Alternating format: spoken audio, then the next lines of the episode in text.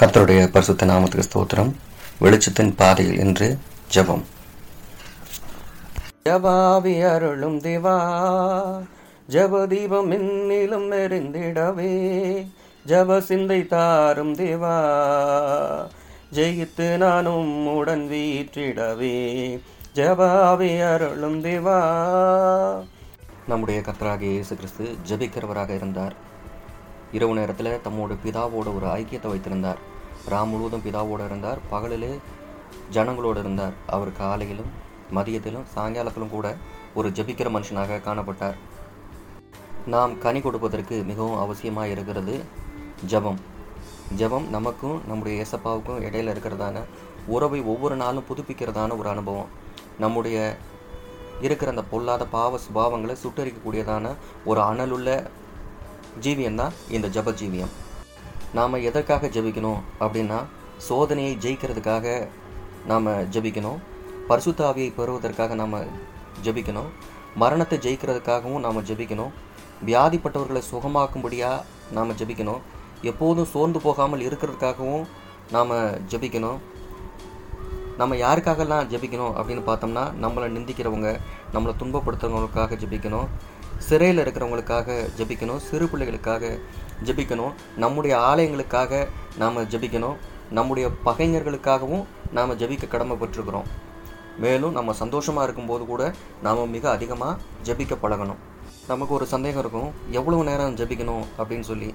ஜெபத்துக்கு டைம் லிமிட்லாம் ஒன்றும் கிடையாதுங்க. எப்போ வேணாலும் ஜெபிக்கலாம். ஆகிலும் இந்த ரா பொழுதில் தேவனோடு தனித்திருத்தல் அப்படிங்கிறதான ஒரு உறவு மிக பாக்கியமான ஒன்று இனிமேல் வரப்போகிற கேட்டுக்கெல்லாம் நம்ம தப்பிக்கணும்னா எந்நேரமும் நம்ம ஜெபத்தில் விழித்திருந்து ஜாக்கிரதையாக இருக்கணும். நாம் எங்கெல்லாம் ஜெபிக்கலாம் அப்படின்னு பார்த்தோம்னா நம்முடைய அறை வீட்டை பூட்டிக்கிட்டு பிதாவை நோக்கி அந்தரங்கத்தில் ஜெபிக்கணும். முடிஞ்சிச்சுன்னா வனாந்தரமான ஒரு இடம் கிடைச்சதுன்னா அந்த தனிமையில் போய் தேவனோடு போராடி ஜெபிக்கணும். சிறைச்சாலையில் ஜெபிக்கலாம் தேவாலயத்தில் ஜெபிக்கலாம். சிலருக்கு ரொம்ப சந்தேகம் இருக்கும். எவ்வளவு தான் ஜெபித்தாலும் அதுக்கு பதிலே இல்லையே. பதிலே இல்லாதப்ப நான் எதுக்கு ஜெபிக்கணும்? உலகத்தில் எவ்வளவோ பெரிய துன்பங்கள் நடக்குது. குழந்தை பச்சை குழந்தைக்கும் அதே தான் நடக்குது பெரியவங்களுக்கும் அதே தான் நடக்குது. வயசில் மூத்தவங்களுக்கு அதுதான் நடக்குது பணக்காரனுக்கு அதுதான் நடக்குது ஏழைக்கு அதுதான் நடக்குது. இதனால ஜெபிக்கிறதுனால என்ன? இப்போ என்ன எல்லாம் ஜெபிச்சவங்களாம் கள்ளத்தனமாக ஜெபிச்சாங்க? உண்மையாகவே பூரணமான மனசோட தானே ஜெபிச்சாங்க? ஏன் இப்படி சம் சம்பவிக்குது? ஏன் எல்லா குடும்பங்கள்லேயும் பிரச்சனை கலகம் துன்பம் கொள்ள நோய் இப்படின்னு சொல்லி நீங்கள் சிந்திக்கலாம். இதுக்கு எல்லாத்துக்கும் ஒரே ஒரு ரீசன் தாங்க விசுவாச குறைவு நாம் கேட்டுக்கொள்வது பெற்றுக்கொள்வோம் அப்படிங்கிறதான ஒரு நிலைப்பாடு நமக்குள்ளே வேணும்.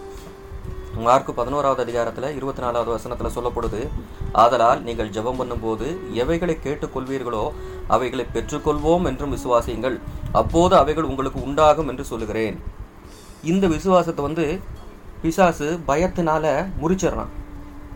இது சம்பவிக்கும் அப்படின்றதான ஒரு அசைக்க முடியாத ஒரு திட நம்பிக்கை நமக்குள்ளே இருக்கணும். அந்த திட நம்பிக்கை இருந்தால் மட்டும்தான் மலையை பார்த்து சமுத்திரத்தில் போனால் அது போகும். அந்த விசுவாசம் நமக்கு இல்லைன்னா நாம் வந்து இந்த மாதிரி காரியங்களில் ஜெயம் எடுக்க முடியாது. விசுவாசமே பிரதானமான ஒரு படிநிலை ஜப வாழ்க்கையில்.